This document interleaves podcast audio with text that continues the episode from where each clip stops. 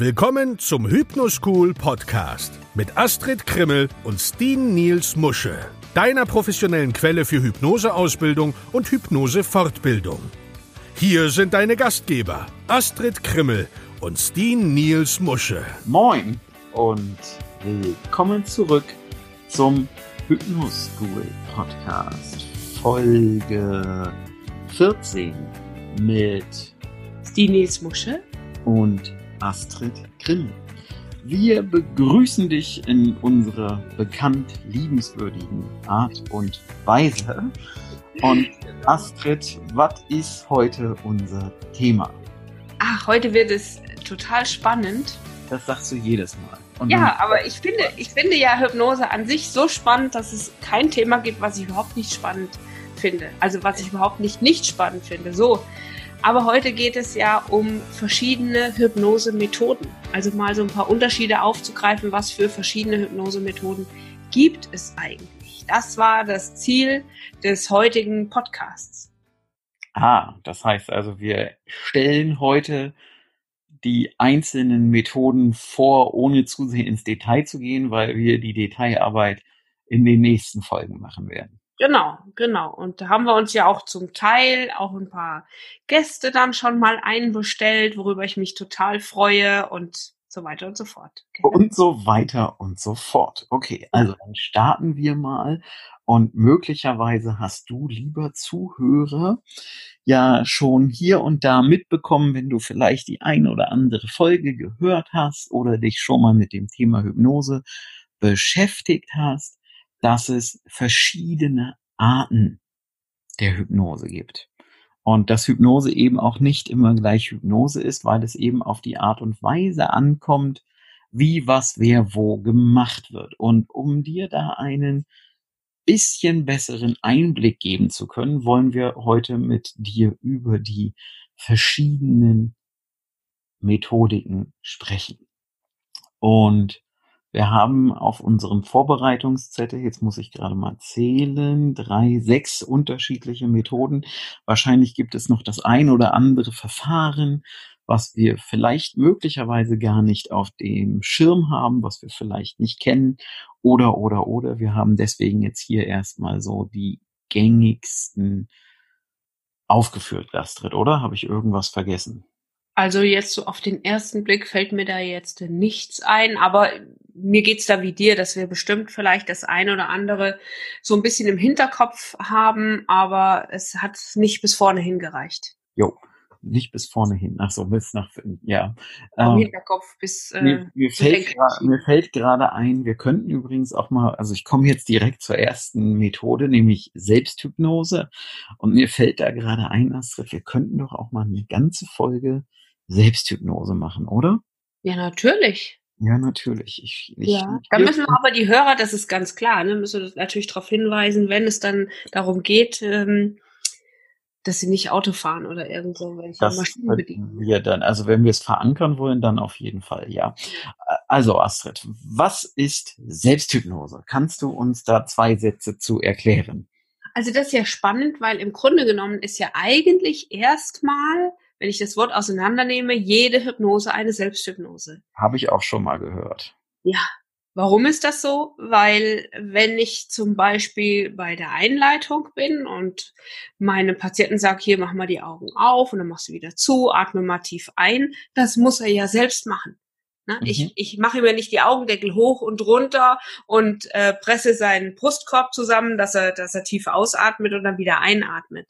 Also das heißt, ich gebe im Grunde genommen ja eine Anweisung und die muss mein Patient, mein Klient muss die befolgen. Aber ich sag mal so, das ist ja natürlich nicht das, was wir meinen hier, sondern Selbsthypnose ist das, was ich ähm, ja ohne Therapeut, ohne Anleiter machen kann. Ja, also zum Beispiel über die Selbsthypnose. Ähm, ich sag mal, meine äh, Lernfähigkeit verbessern oder zu einer besseren Stimmung zu kommen oder ähm, mir eigene Suggestionen zu geben, um meine Gesundheit zu verbessern. Mhm. Ja. Wobei wir natürlich auch hier wissen müssen, ich kann auch in Selbsthypnose tiefergreifende Probleme bearbeiten, wenn ich weiß, wie und wenn ich das nicht nur als, ich sag mal, Standard oder 0815 Selbsthypnose nehme. Aber das ist wahrscheinlich, also das ist dann Selbsthypnose für fort, fort, fortgeschritten. Ne?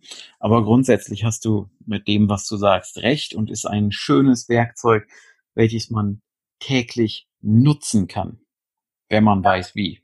Eben. Ne? Ja. Das sollte man sich vielleicht, wenn man das möchte, entweder bei einem Therapeuten oder Hypnotiseur einfach mal da eintrainieren lassen oder ähm, wir, wir bieten ja auch bei uns auf der Seite so ein paar Selbsthypnosen an, die man sich, weiß ich nicht, runterladen kann. Bei YouTube gibt's etliche. Da muss man natürlich gucken, was passt zu mir, was, was nehme ich auch an, weil da hm, ist ja nicht jeder gleich. Das stimmt. Ja, du hast gerade noch was gesagt, die man sich bei YouTube anhören kann. Da gibt's viele gute, da gibt's aber genauso viele schlechte. Da muss man halt immer gucken. Also, was wäre wobei, denn für dich eine schlechte? Keine Ahnung. Ich, ich, ich höre mir die Dinger nicht an, deswegen kann ich da nichts zu sagen. Aber du weißt halt nie, mit welcher Intention jemand das bei YouTube hochlädt und was der für Suggestionen gibt und so weiter und so fort. Deswegen wäre ich mit sowas hier und da immer ein bisschen vorsichtig. Also es gibt gute, ja, es gibt definitiv gute, aber es gibt eben auch, auch da fällt mir gerade ein, wir könnten, auch den könnten wir ja mal einladen, wo wir beim Thema Gute sind. Du weißt, wen ich meine, wen wir Ja, einladen. ich weiß, wen du meinst. Vielleicht machen wir mit dem auch mal eine Folge. Äh, ja. Vom Thema Selbsthypnose. Wobei da ist ja die Frage, ist es eine Selbsthypnose, ist es ein Hypnose-Audioprogramm, was ein, eigentlich wie eine richtige Hypnose ist? Ja. Wenn ich mich richtig darauf einlasse. Ich verstehe unter Selbsthypnose eigentlich eher, ich setze mich irgendwo hin, sage mir mein Codewort, gehe in die Hypnose rein und äh, je nachdem, mit welcher Methode ich dann, dann gerade arbeite, lasse ich halt die Suggestion wirken. Ja. Alles andere ist eigentlich ja schon wieder wie eine Fernhypnose, könnte ich jetzt sagen, oder ja, ohne dass der Hypnotiseur dabei ist. Aber da, das wäre jetzt Haarspalterei. Gell? Ja. Selbsthypnose soweit erklärt, können wir, glaube ich, glaube schon. Ja. Okay, das nächste, was wir hier für uns äh, auf dem Zettel stehen haben, ist die Suggestionshypnose. Mhm. Was ist denn das? Was ist Suggestion? Das ist eine spannende Frage. Suggestionshypnose ist eigentlich, äh, ich sage jetzt mal, die ganz klassischste Form der Hypnose. Mir fällt gerade noch eine ein, die wir noch auf die Liste schreiben könnten, wobei sie nicht sehr häufig vertreten ist. Aber da kommen wir gleich noch zu. Die klassischste Form der Hypnose, ähm, bei der nichts anderes passiert als äh, das Geben von Suggestionen. Also zum Beispiel, ja, du bist ein Nichtraucher und du wirst den Rest deines Lebens ein Nichtraucher sein oder klassisches Beispiel für die Suggestionshypnose ist die Ego-Stärkung von Dr. John Hartland. Da gibt's ja bei uns im Video auch eine, äh, im Video, hm, genau. Im YouTube-Kanal gibt's da ja auch ein Video zu, wo das, wo man das erleben kann. Ja, Selbstbewusstseinssteigerung, Ego-Stärkung von Dr. Hartland ist ein klassisches Beispiel für Suggestionshypnose. Also Suggestionshypnose ist nichts anderes als das reine stumpfe Geben von Suggestion. Das kann schnell gehen, das kann lange gehen, das kann man richtig machen, auch das kann man falsch machen. Ich nehme immer als schönes Beispiel eine Patientin, die bei mir zur Gewichtsreduktion war. Die war vorher schon mal zur Hypnose und da hat die Hypnotiseurin ihr dann äh, ich sag hier, ich muss es jetzt einfach so blöd wie es klingt, einreden wollen, dass sie keine Schokolade mehr isst das Problem war aber, dass Schokolade und Süßigkeiten nicht Grund für das Übergewicht der Patientin waren, weil sie gar keine Süßigkeiten gegessen hat. So, das heißt also völlig am Thema vorbei. Und das ist halt, ja, Suggestionshypnose meiner Meinung nach ist halt wie das Überschminken eines Pickels. Ja. Grundsätzlich sind Suggestionen gut, aber meiner Meinung nach, irgendwann lassen Suggestionen nach, entfalten keine Wirkung mehr und dann habe ich mein Problem auch wieder. Ja klar, weil es wird ja nichts, ich sag mal, es wird ja nichts näher beleuchtet, sondern im Grunde Genau. genommen wie überschrieben. Genau, es wird Und einfach wenn die von oben über abblättert, ja, dann ist sie wieder weg und das Thema von unten kommt halt wieder volle Granate hoch. Genau. Also, richtig. Und das ist halt das Problem Hm. bei der Suggestionshypnose. Natürlich haben wir auch in unseren Sitzungen, je nachdem, was wir machen, Suggestionsanteile mit dabei. Aber das ist halt in der Regel ja, nachdem wir die eigentliche Arbeit gemacht haben. Genau, so sehe ich das auch. Also so als Add-on, als Zusatz. Zusatz. Gibt es noch ein paar Suggestionen dazu, weil die einfach Ja. gut tun, gerade wenn man sich sie selbst erarbeitet hat. Und mit selbst erarbeitet meine ich dann natürlich immer mh, mein Patient, der vor mir liegt. Ja. Mhm. Der erarbeitet sich die. Und dann wird es natürlich auch angenommen, ne? Und nicht wie das bei dir mit der Schokoladenfrau ähm, Frau war, ja. Weil Das war- nicht, was sie selbst erarbeitet hat, da wäre sie nie, sie wäre nie dahin gekommen, ihr zu sagen, ich mag, ich esse ab heute keine Schokolade mehr. Richtig. Genau das ist das Problem, ja. Mhm. Das ist also alles zur Suggestionshypnose. Das nächste, was ich hier auf unserem schönen kleinen, gerade noch vorbereiteten Spickzettel stehen habe, ist die Hypnose nach Milton Erickson. Also Richtig. Ericksonsche Hypnose oder wie auch immer wir das nennen wollen. Mhm. Ja, und da geht es halt überwiegend um Bilder oder und oder Metaphern. Also das heißt, ähm, vielleicht kennt der eine oder andere das aus einer eigenen Erfahrung oder hat davon schon mal gehört, dass jemand gesagt hat, hier, äh, ich war schon mal zur Hypnose, aber das war jetzt so nicht das Richtige für mich, weil der hat mir da was erzählt, dass ich, also das ist mir tatsächlich mal passiert bei einer Patientin, die mir gesagt hat, ähm, ich war da bei einem ziemlich teuren und bekannten Hypnosetherapeuten mit Mhm. einer ellenlangen Wartezeit. Und ähm, dann sollte ich mir vorstellen, wie ich in einem gelben Kleid über eine Blümchenwiese laufe und dort sozusagen mit jedem Schritt meine Probleme in die Wiese äh, abfließen lasse. Okay. Und was für sie das Störendste daran war, war dieses gelbe Kleid. Die sagte, ich will im Leben kein gelbes Kleid anziehen. Gelb steht mir überhaupt gar nicht. ja, Also da ist, ist das Gleiche passiert wie bei der Suggestion, nämlich sie hat es nicht angenommen, das war nicht ihr Bild, sie hat es nicht kreiert und deshalb hat es nicht zu ihr gepasst. Ich will damit nicht sagen, dass diese Form der Hypnose nichts taugt, sondern für wen es passt und wer sich damit gut fühlt und wer sich damit wohlfühlt, für den kann das wirklich auch gute Ergebnisse haben. ja, Aber meistens entstammen halt die Bilder oder auch die Metaphern aus dem Therapeuten, der sich vielleicht auch vorher wirklich hingesetzt hat, hat lange darüber nachgedacht, um seinem Klienten, seinem Patienten vielleicht wirklich was echt Gutes zu geben. Aber es war eben nicht das, was der Patient gebraucht hätte oder was zu ihm und zu seinen Lebensumständen passt. mhm. Und dann wird's natürlich schwierig. Ja, wo, wobei, also hier muss ich jetzt wieder noch, ne, ich sag jetzt mal fast eine Lanze für den Ericsson brechen. Das Problem da ist halt, dass viele, viele versuchen, Ericsson zu kopieren, das Kopieren aber eben nicht kapieren. Heißt, wir haben ja schon mal eine ganze Folge über Ericsson gesprochen. Das war halt, und wenn du, lieber Zuhörer, äh, nach Ericsson arbeitest, nimm es uns bitte nicht übel, dass wir hier in Schwarz-Weiß und in Schubladen arbeiten. Dazwischen gibt's noch jede Menge Grau, aber wenn wir das hier machen, müssen wir das in Schwarz-Weiß machen. Es geht leider nicht anders.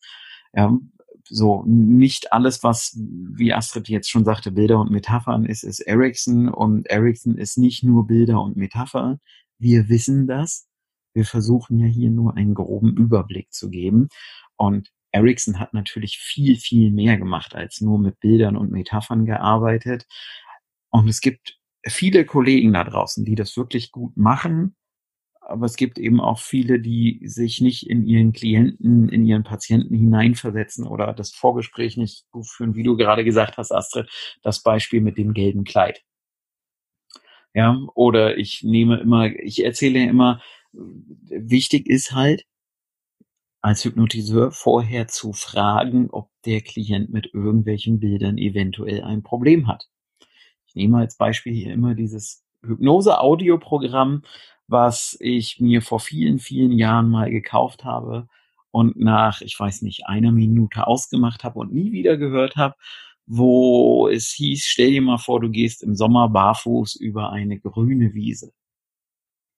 Da war ich raus und weiß nicht mehr, wie es weiterging. Warum barfuß würde ich nie über eine grüne Wiese laufen?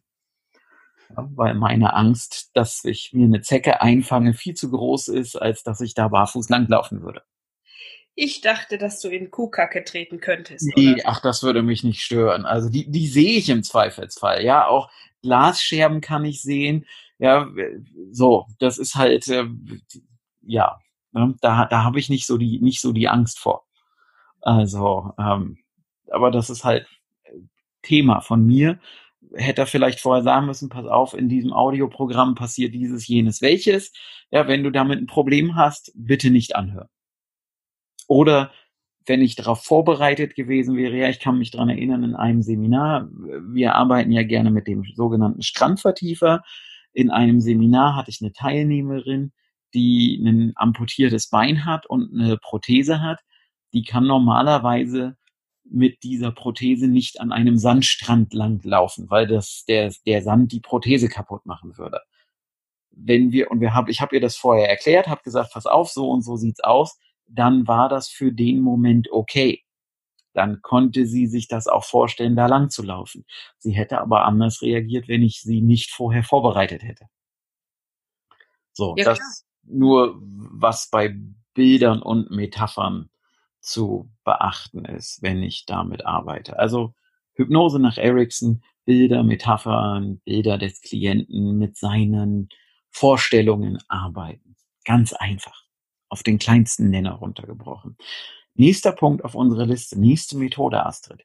Hypnoanalyse beziehungsweise Regressionshypnose. Kannst du uns da zwei Sätze zu erzählen? Oh ja, weil ich diese Form der Hypnose einfach liebe und sie immer wieder anwende. Das heißt nicht unbedingt täglich, weil ich natürlich in vielen Dingen ausgebildet bin, aber die Hypnoanalyse oder die Regressionshypnose ist schon eines der liebsten Dinge, die ich mag.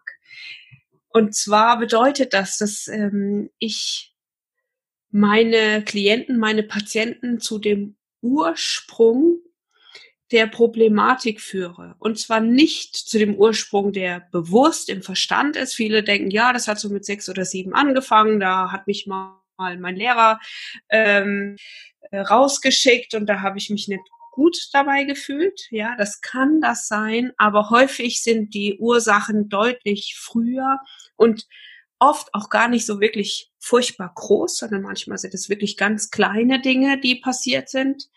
Und ähm, das Schöne ist aber, im Unterbewusstsein ist das alles gespeichert. Und wenn ich in die Regression gehe mit meinen Klienten, und ich habe das natürlich vorher abgesprochen, dass wir, äh, oder habe sie gefragt, ob sie bereit sind, die Ursache mit mir aufzusuchen, ähm, dann finden sich da wirklich oft kleine, kleine Geschichten, die aber für den Betroffenen in diesem Moment wirklich schlimm waren und groß waren und sich schlecht angefühlt haben.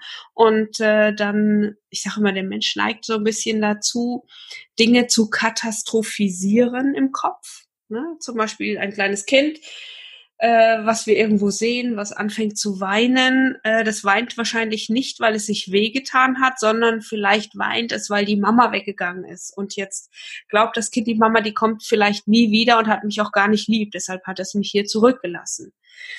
Und ähm, mit Hilfe der Regressionshypnose können wir also sozusagen dahin zurückgehen, ergründen, warum das Kind weint. Und dann können wir natürlich mit dem Wissen von heute diese Situation nochmal neu bewerten, nochmal neu beurteilen, um zu erkennen, stimmt das denn, was ich da geglaubt habe? Ist es so, dass die Mama mich zurückgelassen hat, weil ich, weil ich vielleicht nicht lieb war oder weil sie mich nicht mehr mag?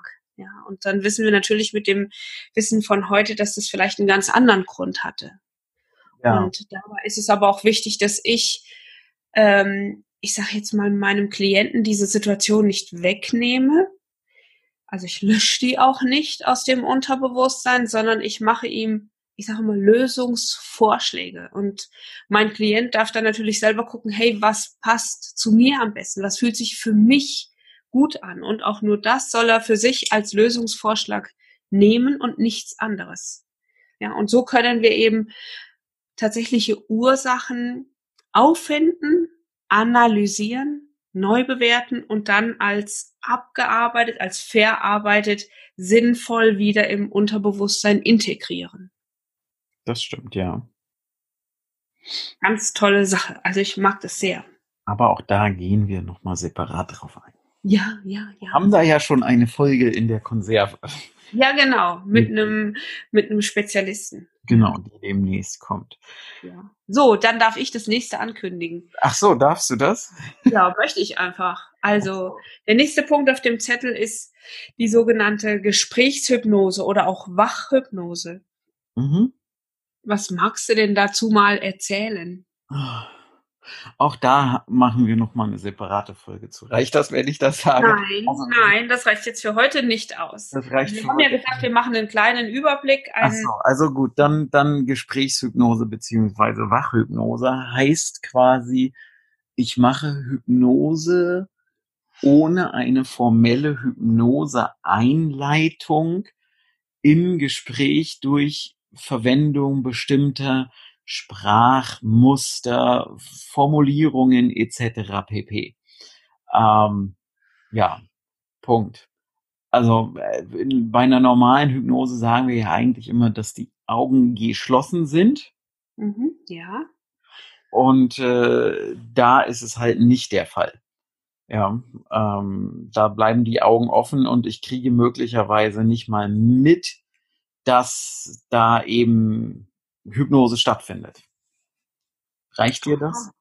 Also das heißt, jemand könnte da mit mir Hypnose machen und ich merke gar nicht, dass das Hypnose ist? Ja. Aha. Also und? Äh, schlechtes Beispiel. Schlechtes Beispiel ist, ich mache den Fernseher an.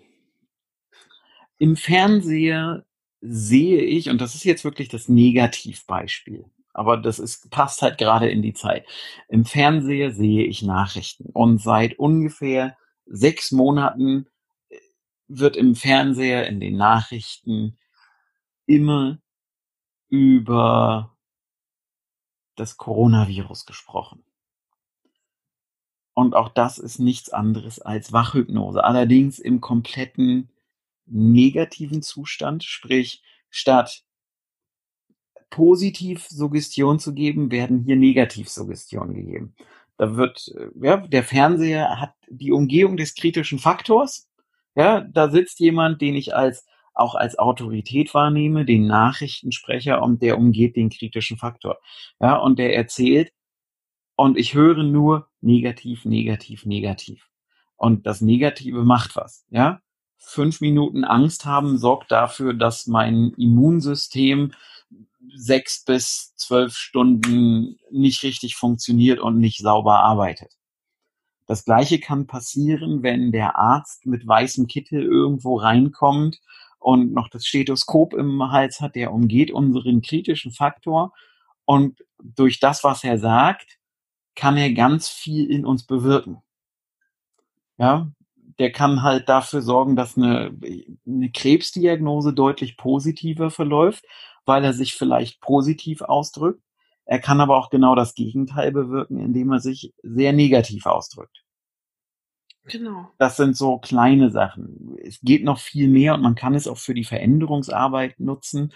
Also ich weiß, unser Gast für die Regressionshypnose, dass der zum Beispiel auch schon komplette Regression in Wachhypnose gemacht hat. Was total spannend ist.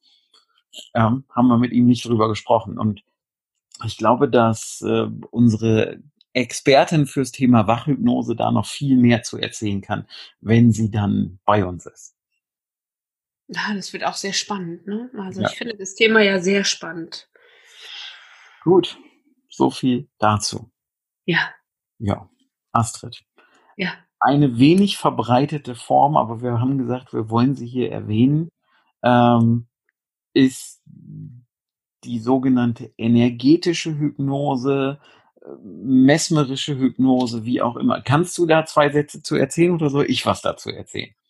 Ja, ich kann schon ein bisschen was dazu erzählen. Manche nennen es auch. Erzähl mal ein bisschen was. Manche nennen es auch nonverbale Hypnose. Das heißt, man spricht hier nicht. Und äh, man bringt die Menschen über hm,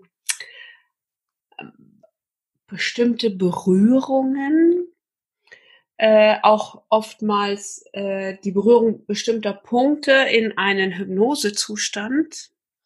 Und der Hintergrund ist dabei, dass du praktisch darüber, über diese Berührungen, das Innere anregst, Dinge selbst in die Heilung zu bringen. Mhm. Ja. Ja. Hast du dazu was zu ergänzen? Ähm, eigentlich nicht. Also da, pass da passiert halt nicht viel, wie du schon gerade sagtest, auf verbaler Ebene. Die Trance wird eingeleitet durch das Berühren bestimmter Energiepunkte am Körper und dann ist es quasi eine, der Prozess läuft automatisch. Also in Hypnose passiert ja sowieso immer Veränderung. Und dadurch äh, passieren halt, also es ist dann eine sogenannte Heilungstrance, wo einfach irgendwas passiert, ohne dass ich aber mit einem festen Ziel hineingehe. Genau. So viel quasi ja. dazu. Gut. Was haben wir dann noch auf dem Zettel, Astrid? Da haben wir noch mal was zum Thema aktiv-Wachhypnose. Okay. Dann das ist auch ganz spannend. Also wir haben ja eben gesehen. Du darfst dafür zum letzten Punkt was erzählen. Das äh, machst du. Nee, das möchte ich nicht. Ich möchte, dass du das machst zum letzten Punkt. Hm? Äh, ich, ich, dann dauert es nicht so lange. Ach so. Deine Erfahrung schildern. So, Punkt. Also, ist das für dich in Ordnung? Vielleicht, mal gucken. Du darfst ich muss, ich muss vorsichtig sagen, sonst, sonst, kommen wieder die Beschwerdemails rein, dass ich dich äh, schlecht Ach, behandle. jetzt hör auf, das ist so oft nicht vorgekommen. ich muss das ja vorher fragen. Also, Aktiv-Wachhypnose ist ja, also ist eine besondere Form auch von Wachhypnose, bei der derjenige, der hypnotisiert wird, jedoch in Bewegung ist, also in einem aktiven Zustand ist und so in die Hypnose, in die Trance gebracht wird. Sprich, meistens sitzen die Leute auf einem Ergometer, auf einem Fahrradergometer, kann man verschiedenste Dinge benutzen. Und ähm, ja, man kann es auch zum Beispiel machen. Also ich habe gerade einen Teilnehmer in einem Seminar gehabt, der wollte das Ganze bei einem Spaziergang einfach mal ausprobieren. Ja, wobei halt da einfach wichtig ist, dass derjenige, der die Hypnose erfährt, kontinuierlich in Bewegung ist. Ja, äh, so. Ja, und in, ich sag mal, in der Form der Hypnose können auch sehr intensive Hypnosetiefen und Verfahren erreicht werden und damit auch eben interessante Effekte erzielt werden das ist eigentlich so alles, was ich dazu sagen kann. Hast du da noch Ergänzung, Frau Krimmel? Nee, ich war mal bei einem Vortrag, also bei einem zwei Stunden. Warst mal bei einem Vortrag. Vortrag. Und, bitte? Ich nicht. Siehst du? Ja. Und ähm, ich fand das schon sehr interessant, auch die Geschichten, die dazu erzählt wurden. Leider war es also jetzt dort bei dem Vortrag nicht möglich, das alles nochmal so auch mal an sich selbst zu spüren, weil einfach, ich glaube, es war nur ein Fahrradergometer da und dieses Laufen auf der Stelle, ähm, das hat jetzt bei mir keinen Effekt gehabt, aber ich hatte sicherlich um mich herum geschaut und da gab es Leute, die so mh, hm, sich, ich sag mal, in einen, in einen Zustand hineinbegeben haben, bei dem einfach auch Dinge wie von selbst passiert sind. Ja. Mhm. Also war schon auch interessant, aber ähm, habe ich jetzt für mich, für die Praxis nicht in, in Betracht gezogen, einfach weil ich auch die Räumlichkeiten gar nicht habe, um mir da ein Ergometer hinzustellen und ähm, so zu arbeiten. Ja, gut. Man kann, Schrägstrich, muss ja auch nicht immer alles machen und alles können. Nee, ich habe so ein paar Sachen, die ich mache und die ich gern mache und die mache ich aber dafür richtig gut und mache die jeden Tag und da denke ich auch, habe ich so viel Erfahrung und komme damit ja auch weit genug, so dass ich andere Dinge gar nicht mehr so brauche. Ja. Okay. Ja, schön, liebe Astrid. Was steht denn noch auf unserem Zettel? Ach ja, das Simpson-Protokoll steht noch auf unserem Zettel. Was hat es denn damit auf sich, Astrid? Also das Simpson-Protokoll ist eine extrem spannende Methode. Ich bin gerade praktisch vor anderthalb Stunden erst nach Hause gekommen und hatte äh, wieder eine sehr interessante Simpson-Protokoll-Sitzung hinter mir.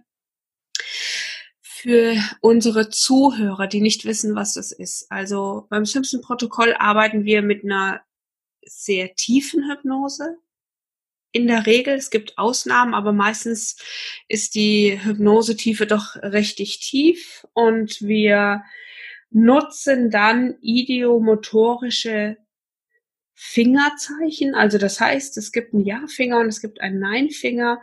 Und äh, das Spannendste daran ist aber, dass wir beim Simpson-Protokoll nicht mit dem Unterbewusstsein arbeiten, sondern mit dem Überbewusstsein. Das heißt, es ist eine übergeordnete Instanz, die sozusagen, ja, manchmal erkläre ich das auch so, die wacht über uns, die ist so unser Bauchgefühl, unsere Intuition.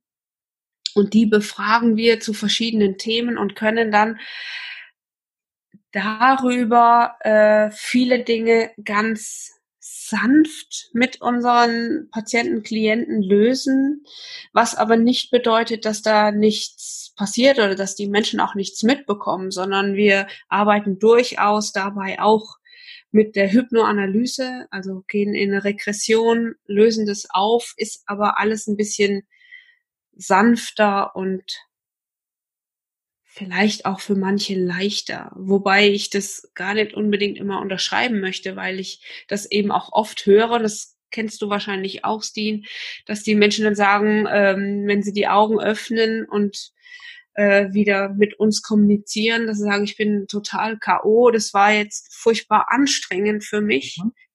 Und ähm, von uns aus, optisch gesehen, haben die eigentlich nur da gelegen und haben äh, mal mit den Fingern so ein bisschen, ähm, ja, also die Fingerzeichen gingen halt. Aber ja. im System passiert eine ganze Menge. Also ich glaube, was ganz wichtig ist, ist, weil du ja gerade gesagt hast, wir arbeiten dort mit Idiomotorik. Das hat nichts mit der Idiomotorik zu tun, die wir im klassischen Sinne aus der klassischen Hypnose kennen.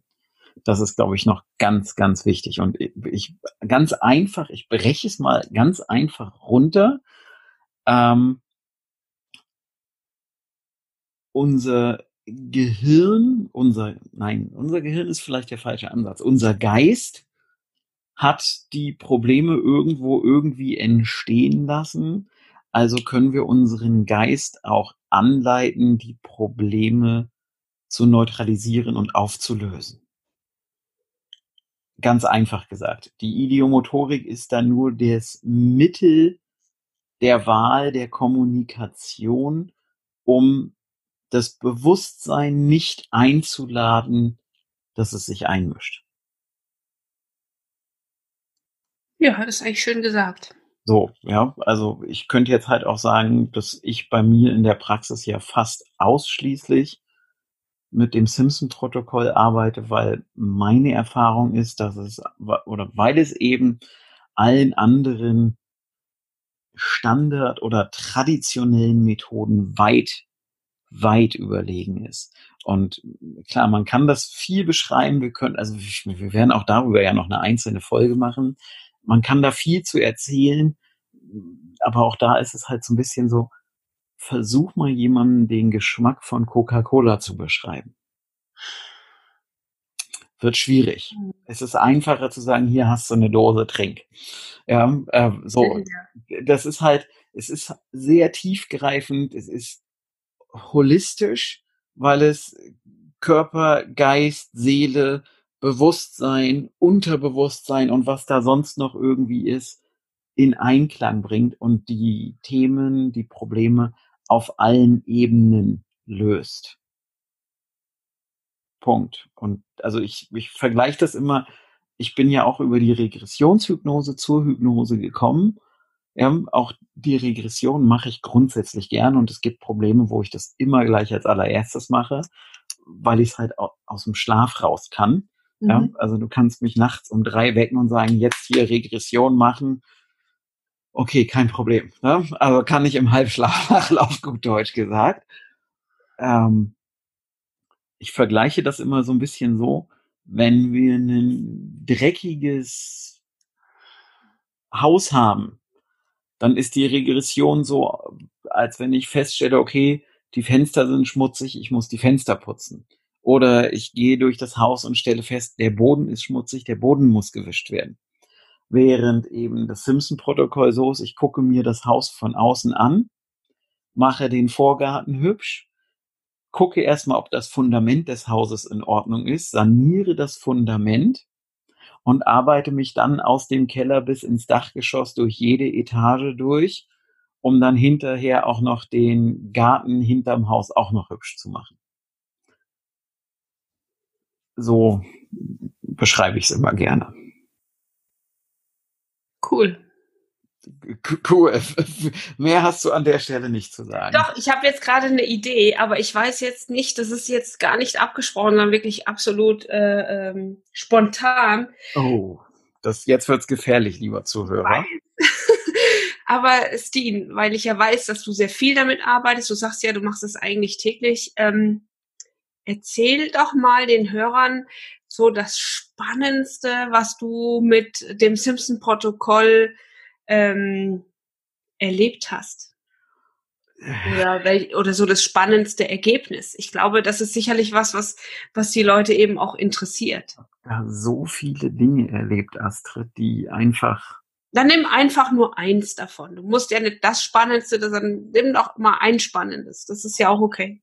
Jetzt fragst du mich was. Keine, du ja. weißt ja, dass ich, wenn die Patienten aus der Tür raus sind, vergesse, dass die da waren und weswegen die da waren. Ich will auch gar nicht wissen, um welchen Patienten es ging. Also was ganz, was ganz spannend ist, zum ja. Beispiel, also als kleines Beispiel, das ist Jahre, wirklich Jahre her. Ich glaube, das war 2015, wenn mich nicht alles täuscht. Da habe ich mit einem jungen Mann gearbeitet, der war muss ich lügen, acht oder neun Jahre alt und hatte schwerstes Asthma.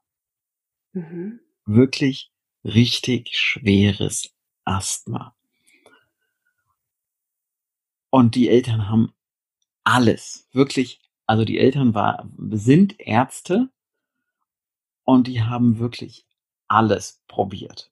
Also schulmedizinisch hoch und runter als auch in der Alternativmedizin mit keinem Ergebnis. Wirklich mit keinem Ergebnis. Und ich habe mit dem Jungen gearbeitet und die Sitzung ging eine Dreiviertelstunde. Und habe halt dann zu der Mutter gesagt, okay, wie kriegen wir denn jetzt raus, ob wir ein Ergebnis haben oder nicht?